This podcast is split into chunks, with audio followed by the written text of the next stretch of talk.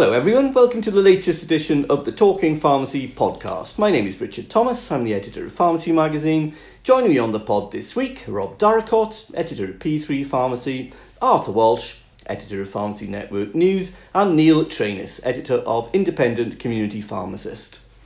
No pod last week because we ran a live webcast on the Wright review. More on that later, so we've got lots to catch up on. So let's start straight away with good week, bad week. Rob, who's had a good week or two weeks for you? Well, hot off the press, Richard. Uh, I think it's going to be a good, well, not so much a good week, but a good next few months for Steve Howard, who has, today's been announced that Steve is going to retire uh, as Lloyd's Pharmacy Superintendent and Clinical Standards Director for McKesson after being with the company for almost 35 years. I mean, that's that's one hell of a stint, and I know from experience of knowing some other superintendents that it's a it's not a job that they uh, they take very lightly at all. And I don't not quite sure how long Steve's been doing the job, but it's probably seven or eight years that part of it. But I think you know very well known in in um, pharmacy. Uh, started as a hospital pharmacist, then joined Lloyd's as a pharmacy manager, and has been in a whole variety of roles, including internal comms and training and development director. So uh, I think that's quite a nice uh, story and a nice uplifting bit of news to uh, to see today. Yeah, the, one of the good guys, isn't he, Steve Howard? Uh, we might I might come back to him in, in any other business actually, but yes, announced his retirement today. Good choice, Rob. Uh, Neil, who's had a, a good week for you? Well, mine's a, a, a bit more uh, serious, I suppose, if you want of a better word, and it's a return to the Wright review for me. And uh, and my good week goes to the the NPA. Uh, and well done to them because you know they they, they responded um, with some points as to how they feel you know things should be going. And on, on behalf of independence, uh, there's also a lot of concern around um, independence and the voice of independence being lost somewhere uh, in this in uh, amid this these raft of uh, quite very serious reforms. Um, and the NPA um, did said that you know any, anything that's agre- should be should be agreed by a majority of independents, a majority of, in, of multiples, and a majority of all contractors. Uh, to ensure that the, the sector, that nobody within the sector, no one um, um, part of that sector benefits or has more influence than, than anybody else. So that's spot on to the, to the NPA, absolutely. We, we probably all agree with that. Um, as we all know, uh, from an independence point of view, there are concerns that the distinctive voice of independence could be lost. Um, we've also heard recently that uh, uh, CCA contacted uh, its um, representatives on LPCs to say, you know, can you, um, you should be doing this, actually, you know, being a bit neutral, but actually, can you, can you uh, uh, promote the interests of CCA member companies above all other contractors? Um, and that's ringing alarm bells straight away. That's for, uh, for me, that's a, a, very early kind of drawing of the battle line straight away for, for the multiple. So um, well done to the NPA. You know, um, they also mentioned something that was quite interesting that caught my eye, and that was uh, they were kind of they mentioned the creation of a shadow governance board, uh, which is independent and external to the existing structures um, to take this forward. And that was, that was quite an interesting concept. They didn't go into too much detail as to you know, yes, it's independent and, and external. Who would sit on this board? Who would actually oversee this? Didn't go into too much detail. That's quite important to, to, to know. An interesting idea. Be interesting to hear some more about that. Um, but very timely, as I say, a very timely response from the NPA to what we obviously broke, the story we broke uh, with the CCA sort of uh, making their early move, I suppose. Yeah, and we, we, we covered uh, quite a bit of that on, on the webcast as well, Neil. Yeah, and, and this this is the triple lock, isn't it, from yes. from the NPA? Yeah. Of course, the, the last time we heard triple lock mentioned was Gavin Williamson, wasn't it? Yeah, oh, don't get me started. So uh, I think Arthur's going to have a go on that one. But yeah. yeah. but hopefully the NPA's triple lock will be more successful than uh, Gavin Williamson's. Uh, yeah, okay, good week for the NPA. Um, Arthur, who's had a good week for you? Uh, presumably, it's presumably it's been a good week for Amazon and Jeff Bezos, who has managed to crack the Indian online pharmacy market with uh, Amazon Pharmacy they set up in Bangalore, one of the country's big tech hubs, and presumably they'll be rolling it to other cities and states over the coming months. Uh, eager readers will be aware that um, Amazon is seeking to trademark the name Amazon Pharmacy in the UK, Canada, and Australia, and so we'll be looking at India as a testing ground for, you know, whether it does come to dominate over the existing online pharmacies. Um, the actually Amazon Pharmacy, the trademark has been challenged in the UK. It's been opposed by a company called Info Health. Um, I've tried to speak to them a little bit this week to, to learn a little bit about you know what grounds they're opposing the trademark on. Haven't been able to so far, but um, interesting to see where that goes also.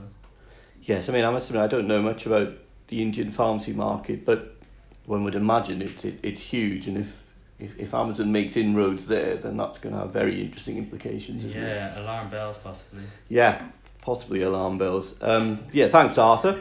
Uh, so for me, uh, it's been uh, a good week for proponents of virtual healthcare. The biggest cheerleader, of course, being Matt Hancock himself, who basically said that all health consultations should be by default virtual unless there are compelling reasons otherwise. So this week, today actually, on Thursday, uh, I saw new research from Accenture that seems to, uh, to suggest that patients in the UK are embracing virtual healthcare as a result of COVID. 87% of people reporting that the quality of care was as good or better than before, and, and over half said that based on their experience during the pandemic, they want to use technology more for communicating with their, their healthcare providers. And again, just under half, but still a considerable proportion of British patients said they thought they received better, more personalised responses. So this is something that I think, going to move very quickly now. Um, and in pharmacy, things are, are beginning to move. Scotland has its very successful NHS Near Me uh, pharmacy video consultation service. It was actually set up by a former colleague of mine, uh, Claire Morrison. And the Welsh Government has said that it supports increased use of of remote pharmacy consultations to uh, in community pharmacy. I think the Scotland scheme is, is mainly outpatient appointments, I think. Richard? Yeah. Uh, any sign of a virtual health secretary? you know, you know what one that we imagine what a good health secretary would be like, and then they can create it in a computer, and we get that one instead. Uh, no, I think we're just stuck with the real health secretary for the moment, Rob. Oh, Shame. You think like a hologram or something, isn't it? There's probably an algorithm in there somewhere, Rob. I, I give them a give them a few minutes. So there we go. Yeah, that's my good week. Um, virtual healthcare. GPs have, have undergone the biggest conversion on this since John Taylor for Wales against Scotland in 1971. So this is something that, that pharmacists are going to grapple with soon, I think. Um, it's been a good week then for virtual healthcare. So, earlier this week, we ran a, a, live webcast on the Wright Review, What Next for LPCs, and it was a, a, really good discussion with our panellists and audience of LPC representatives, and it's available to view on demand on the Pharmacy Magazine and P3 websites. We wanted to reflect on the main findings of the Wright Review, highlight some of the key themes of the debate so far, look at what lessons can be learned from other sectors, and explore next steps, particularly for local representation and support. And our expert panellists included James Wood, who's the Chief Executive, Community Pharmacy Surrey and Sussex, Lovejeet Kandula, Director of Pharmacy Transformation at Greater Manchester LPC, and Shilpa Shah, Chief Executive Officer at Kent LPC. And we're going to play a short extract from our discussions now. And I started off by asking James to give his initial impressions of Professor Wright's findings and where he thought we should go from here, and also what had his contractors been telling him on the ground? Good evening, uh, Richard, and to all the viewers at home um, listening. Great to be road testing uh, your new uh, platform. So, um, some perspectives from here in, in Surrey and Sussex. Well, I think very much like your poll results from um, that we just seen there, in terms of my committee's views, that uh, most welcomed uh, the review for the first time it had been done, uh, recognised that it needed to be done for all the things that have been said already, um, and that people could identify with most of the issues. So that was almost the easy bit. Um, but I guess the, the, more tricky bit was um, uh, around the recommendations, and we've seen that there in the in, in the poll. So very much uh, from from my LPC members as well, that same kind of thing coming through. So actually could get behind quite a few of them, but some of the trickies in there are perhaps because need more discussion, debate, more information, more more chance to think about how it will be operationalised and those kind of things. So. Um, I, I, guess using what David described earlier as tensions, tensions there around some of those recommend recommendations. So those are some some of the committee committee's views. I guess from in terms of contractors, um, quickly very um, mixed from clearly we've heard from uh, uh, CCA on behalf of uh, their uh, member contractors uh, with, with some strong views in the last week or so. Um, but then, you know, we're, we're hearing lots of other things locally from more medium and smaller uh, size owners. So from some people who are saying, well, it's a bit like Brexit. We've already given our views um, to, to, to uh, Professor Wright, just get on and do it. Uh, and then from some who were clearly concerned about what it might, would it, is it going to cost any more when the overall intention not, and what actually, you know, what could we lose locally if things start to go kind of national? So those are some of the things I think coming through from contractors. Um, and I think generally just difficulties in terms of engaging. They're all so busy um, at, at this time. Yes, uh, I mean contractors are incredibly busy. I mean we're still recovering from, from COVID, aren't we? So yeah, good points there, James. Um, Lovejeet, what about the, the situation up in Greater Manchester? Well, how are you finding uh, the reaction up there? Uh, thanks, Richard. Um, the LPC, broadly speaking, agreed with the broader principles of the review, but we did have a number of concerns and additional questions. Um, and we need to seek clarity on those to really inform our decision making process. So, the kind of concerns that we had from our contractors um, and LPC is what the next steps, how does this agreement take place, and particularly around ensuring equitable representation across the sector to ensure that everybody has a voice and that one voice doesn't, um, you know, overtake and overpower the others. What's going to happen next? What are the timelines? How is this going to be agreed? There's particularly very serious concerns in our LPC about the interdependencies and the impact of different decisions on wider representation and governance, and particularly around finance. So, sorry, a bit of um, the role of employees and the office structure doesn't seem to have been considered in the recommendations either. We feel that the you should be confident employees and the office structure to help deliver that locally can't be underestimated and should be considered further. And there was a really big debate about representation versus support.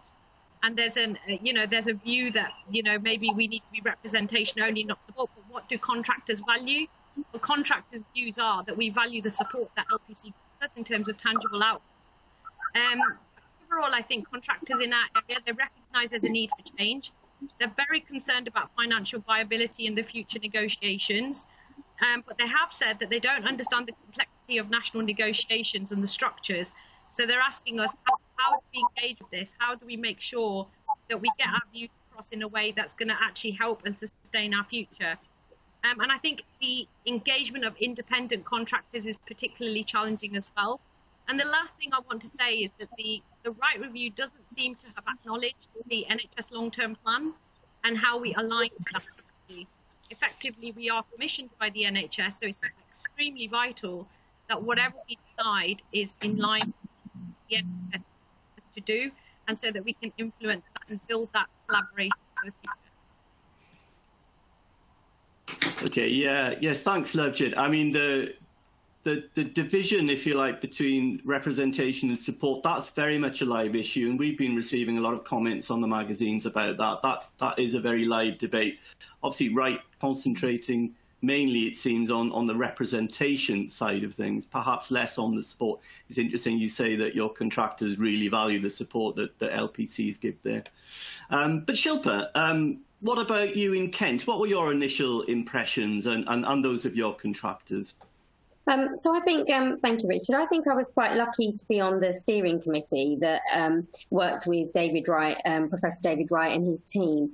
And I think it was great for me to see the amount of research that went into his recommendation. So making sure that he had spoken to everybody, all the different sectors, tried to get as much information from um, independent contractors as well as um, the multiples, and putting it all together. It was great to be part of that journey. I think that that also then helped with the conversations I was then having with the committee, my LPC committee.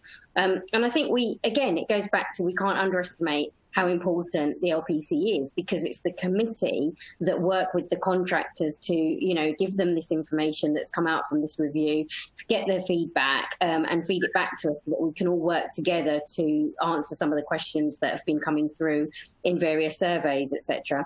I think um, what has been difficult is probably a bit around the timing that we started this in December and then we went into um, quite a big PQS with with sort of not much notice. So I think contractors were a bit preoccupied with that. And then we went straight into COVID, um, which has been really difficult. But I think what I'm seeing coming through from people is that yes, some of the recommendations absolutely um, are brilliant and should be put in place ASAP. Others, as James uh, and Lovejeet both alluded to, just need a bit more work, a bit more, um, a bit more of um, a kind of a structure to how they're going to be put in place and a bit of a timeline.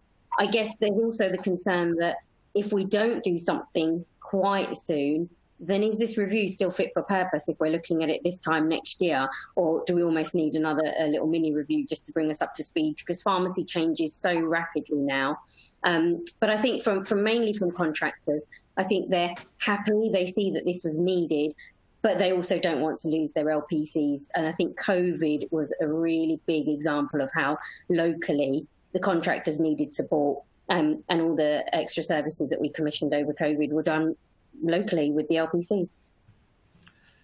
Yes, thanks, Shilpa. In fact, we, are getting loads of questions coming in, and certainly um, we'll come back to these actually. Uh, one, one person saying is two years too long for all this to happen. And as you say, that the timetable, the contractual timetable is moving very quickly now.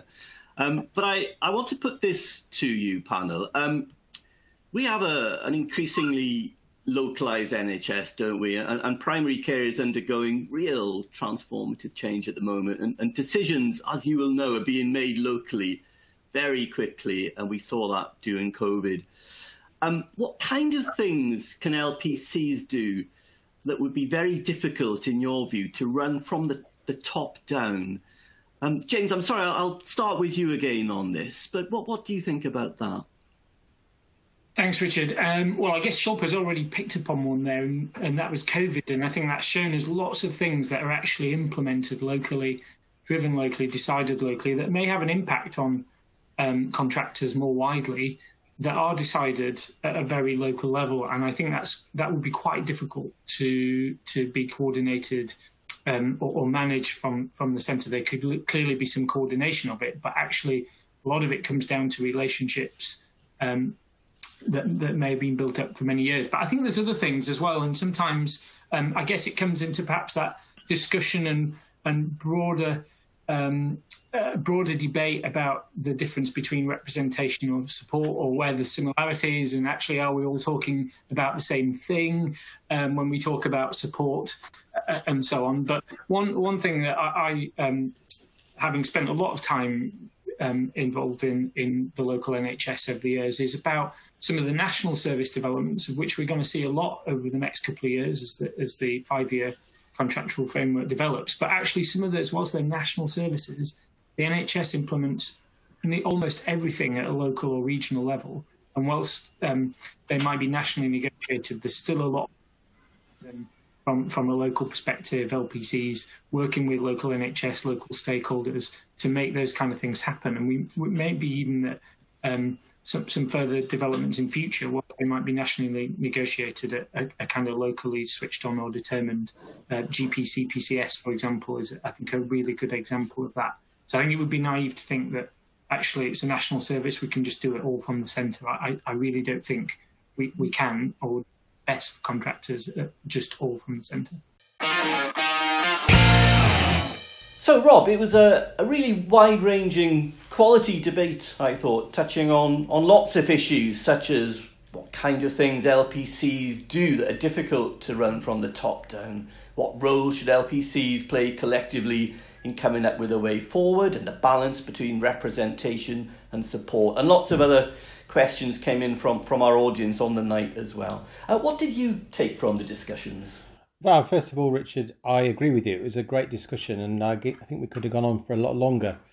Uh, three takeaways for me, really. I think one was um, a point made quite early in the discussion, I think, by uh, Lovejeet about the context in which the Wright review has to be seen. Uh, and she mentioned a couple of times the NHS long term plan and very much was talking along the lines of it's all very well improving the offer. So, pharmacy saying what it can do. And clearly, the Wright review talks about a, a shared vision. Um, but it's important not to ignore what the buyer wants to buy. And uh, I think we forget that a bit too often. That uh, the NHS in England, in particular, seems to have moved on in some in some areas, and pulling back from that is a little bit difficult.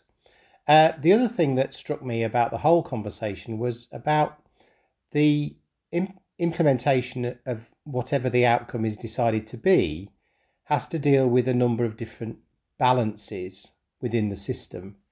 So uh, we started the whole webinar with a couple of external contributions, one from David Taylor uh, from UCL and the other from which Richard Whittington, Chief Executive of the Local Optical Support Unit.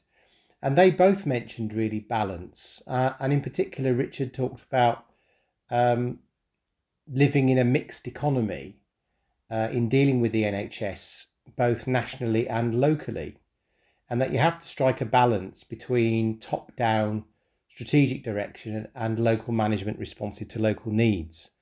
And somebody also made the point that, of course, most national services start with some kind of small development and often a locally led uh, development, which then turns up in the national contract. So um, a thing that I think we're all been particularly bothered about is you know what happens with LPCs in all of this, and Neil's raised uh, quite rightly you know the CCA contribution now the NPA contribution to the discussion.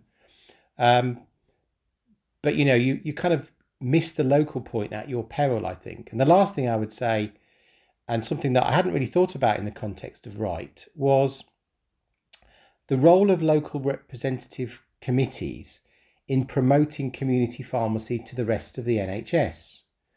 Uh, and I think that that uh, it's all very easy to say we just have a great communications plan, but I think contractors know that promoting what pharmacy does is not so much a communications exercise as a relationships exercise. And if you develop the right relationships, then that leads to trust and confidence. And trust and confidence ultimately leads to people doing business together. And you won't do business simply by sending people nice PR messages or putting up a poster. Uh, and I think that's something that, that the Wright review doesn't particularly address, I don't think. The role of um, individual contractors in being the promoters of community pharmacy within the NHS at a local level. And of course, that's something that independents um, are quite good at because they tend to stick around and, ind- and multiples find a little bit trickier. So those are my key sort of takeaways from the whole thing. Yeah, very good point, Rob. And of course, the, the new PCN leads are a very important stepping stone, aren't they, for, for contractors who to dip their toes in the water, if you like, of this this kind of enhanced representative role. So, yeah, uh, I agree with all of that.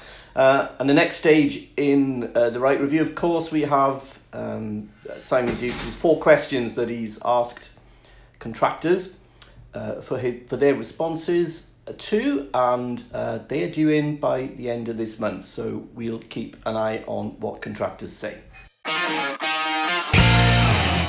So now let's go on to bad week, and I'll kick off here. Well, um, it's been uh, a bad week for all those non-pharmacist branch managers at Well. Uh, the company is going to axe around 350 of them and replace them with pharmacist managers where possible. Another example here of, of a pharmacy multiple making some very tough decisions due to the current financial climate. Obviously, this is devastating news for those affected. But it, it, was interesting to note that Well says its proposed new management structure will improve performance as branches with a pharmacist manager uh, quote, do materially better, unquote. And I think that's right. I've never been a fan of non pharmacist branch or area managers, to be honest, who I think, and I admit this is a broad generalisation here, they often don't get pharmacy and don't understand instinctively the particular demands faced by pharmacists operating as healthcare professionals uh, chasing MUR numbers in the past was an especially egregious example of some area managers at some multiples putting their pharmacists under unacceptable pressure. So, personally, for the people uh, involved, obviously it's, it's very bad news, but I think uh, it's an interesting development It could be better for Well, we shall see, um, but we'll keep tabs on it. It'll be interesting to see how this new management structure uh, well works out. But you know, if, if it's a bad week if you're a non-pharmacist branch manager there, I'm afraid. So Arthur, who's had a bad week for you? Uh, it's definitely been a week for Gavin Williamson. Gavin Williamson, the Education Secretary, he's uh, handing up this year's A level results, has managed to cheese off just about everyone, put thousands of students through an emotional roller coaster over the past week, and a lot of them are still uncertain as to what their future is going to be. Um, he, of course, relied on this algorithm that's become notorious, Ofqual's uh, algorithm, which to, to, to determine what grade students might have got if they had sat their exams, which is about as foolproof as it sounds. Um, and and um, and yeah, I think the most galling thing about it is that it the pupils from more deprived areas where schools have traditionally had lower attainment who came out worst and you know your Etons and your Harrows are laughing all the way to Oxbridge so definitely a bad week for Gavin Williamson. I think it's too soon to, to say how exactly this year's intake of MPharm students is, is affected. Um, I did speak a little bit to Duncan Craig from the Farmer Schools Council who said they're sort of run off their feet and trying to, you know, do do the best by all prospective MPharm, M Farm students. Yeah, we will need to keep a, a close eye on that very uncertain time and yeah, I'm amazed Gavin Williamson is still in post, but but there we are. Neil, I think another government bad week for you. I sense. Uh, absolutely, yeah, yeah. It's been a it's been a bad week for uh, Public Health England and the government. Um, Duncan Selbie and Professor John Newton et al. at Public Health England. Bad for them, obviously, because as we know, uh, PHE is to be scrapped and replaced by, we're told, a, a body that will specialise in pandemics, uh, the National Institute for Health Protection. Um, and we'll have to see how that one pans out. But it's been a, it's been actually an awful an awful uh, week for the government yet again, another awful week, uh, because it's shown them, particularly one particular individual at the Department of Health, whose name I think we know fairly well by now, Mr. Hancock, uh, to be pretty gutless and spineless. Um, and disbanding Public Health England, uh, quite frankly, is just their way of passing the blame for the disastrous handling of this pandemic onto some somebody else uh, for all the mistakes they've made during COVID 19. Um, it's the DH passing the buck to, to Public Health England. So the, the timing of this also is, is, is extremely interesting. Um, I mean, why didn't the government uh, wait until there was a public inquiry before uh, doing away with Public Health England? Um, you know, why now? It, it, just it just smells of a, a, a very quick um, way of just quickly shoving the blame on somebody else before even holding an inquiry. There should be an inquiry, but let's do the inquiry first. Let's see what let's see what lessons we can learn from the inquiry. Then you sort of look at other things. So they've, they've just rushed ahead with this um, to try and brush it under the carpet. I hope nobody notices. Of course, we've all noticed. We're not stupid. Um, although the government seem to think we are. Um, and uh, they, they, they should have left Public Health England alone, learned the lessons from other countries in their handling of the pandemic, uh, and then launched the public inquiry.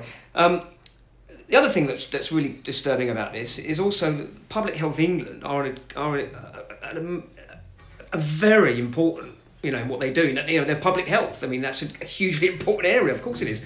But they've actually, in in, in disbanding the organisation, they've severely weakened our ability in this country to deal with public health issues. I mean, you, you, are talking about a raft of top people at Public Health England. You know, amazingly, amazing uh, guys, men and women there who are uh, immensely um, up on all the all these issues: smoking, alcohol, obesity, lifestyle choices. You know, okay, the greater strides could have been made by now. Uh, that's down to other extenuating circumstances like funding being cut and other other reasons. But you're going to see a situation now when Public Health England merges or, or is dissolved into this new body that a lot of these people are going to be lost. A lot of these people are going to walk away from the organisation, and, and who knows where, where, where they'll turn up next.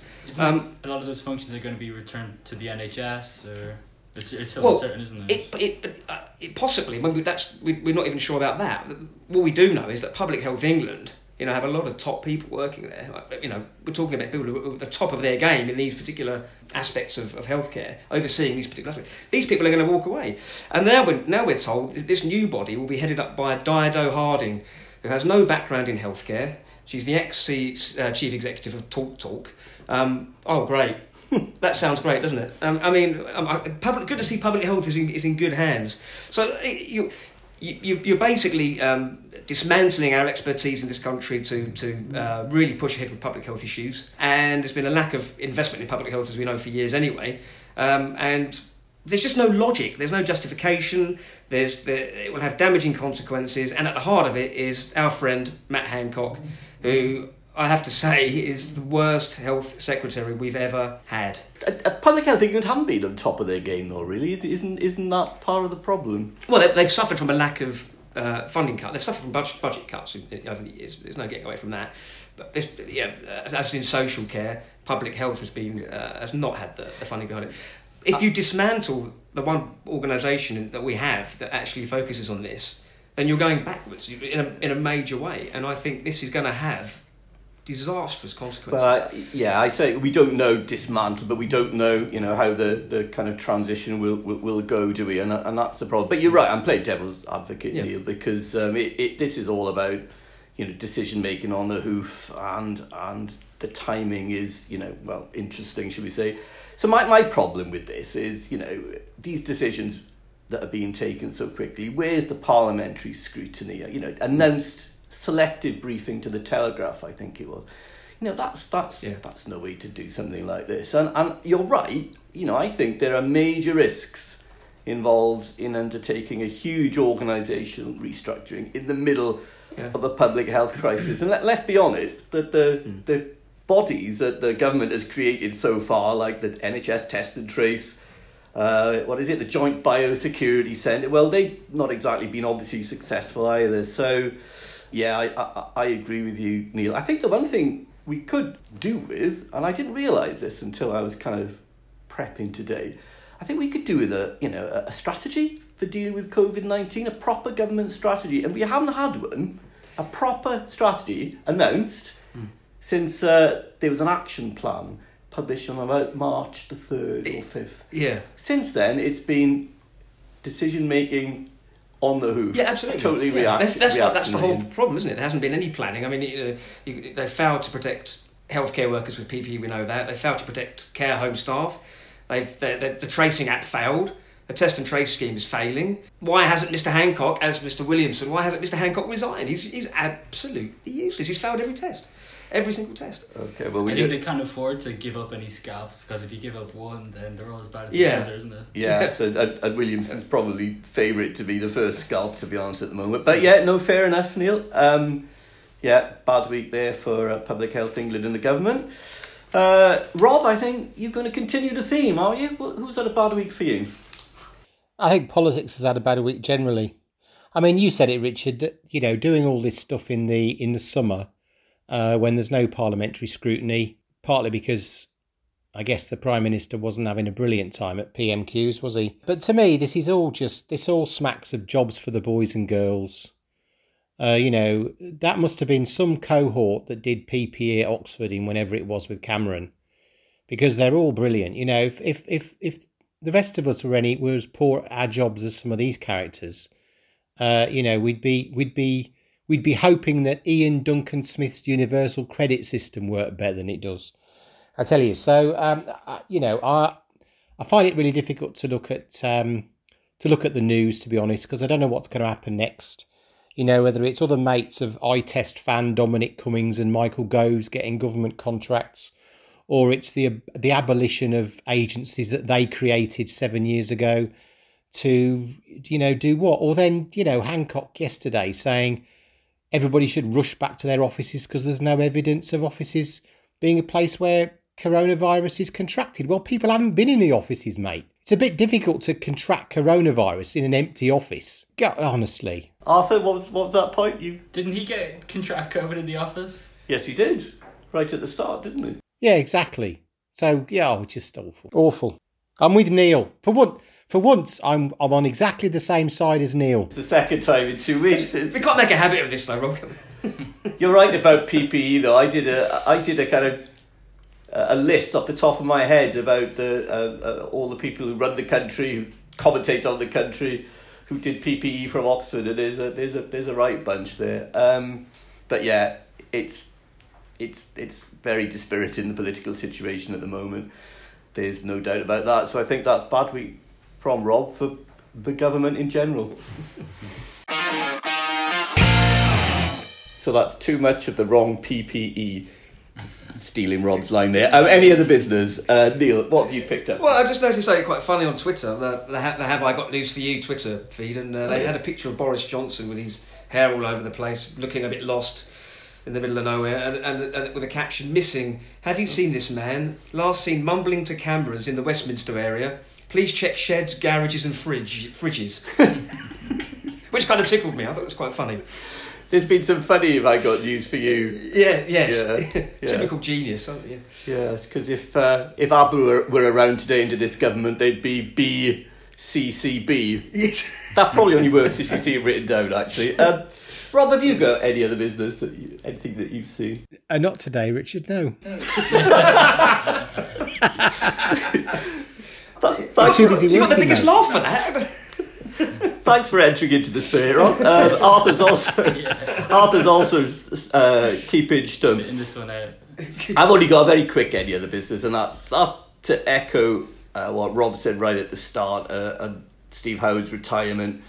Uh, yeah, thirty-five years. I think uh, he worked within the organisation. Steve, one of pharmacy's good guys. Um, we've all known him for a long time. He he was uh, on Pharmacy Magazine. He is on Pharmacy Magazine editorial panel. And has been since the very start. So um, we wish Steve a very happy retirement, but I know we're going to be seeing a lot of Steve, and he's going to be kept pretty busy in his retirement. So, and we'll have a drink, Steve, next time you're in town. And I think that brings us to the end of this week's pod. So, uh, my thanks as always to Rob, Neil, and Arthur. Uh, the pod is available on the Pharmacy Magazine website and all your usual download sites. Just search for Talking Pharmacy. And don't forget to listen to our webcast on the Wright Review What Next for LPCs. It's on the PM and P3 websites, and it's also with the blurb that you'll see with this podcast. Uh, but for now, thanks very much for listening. We'll be back again next week.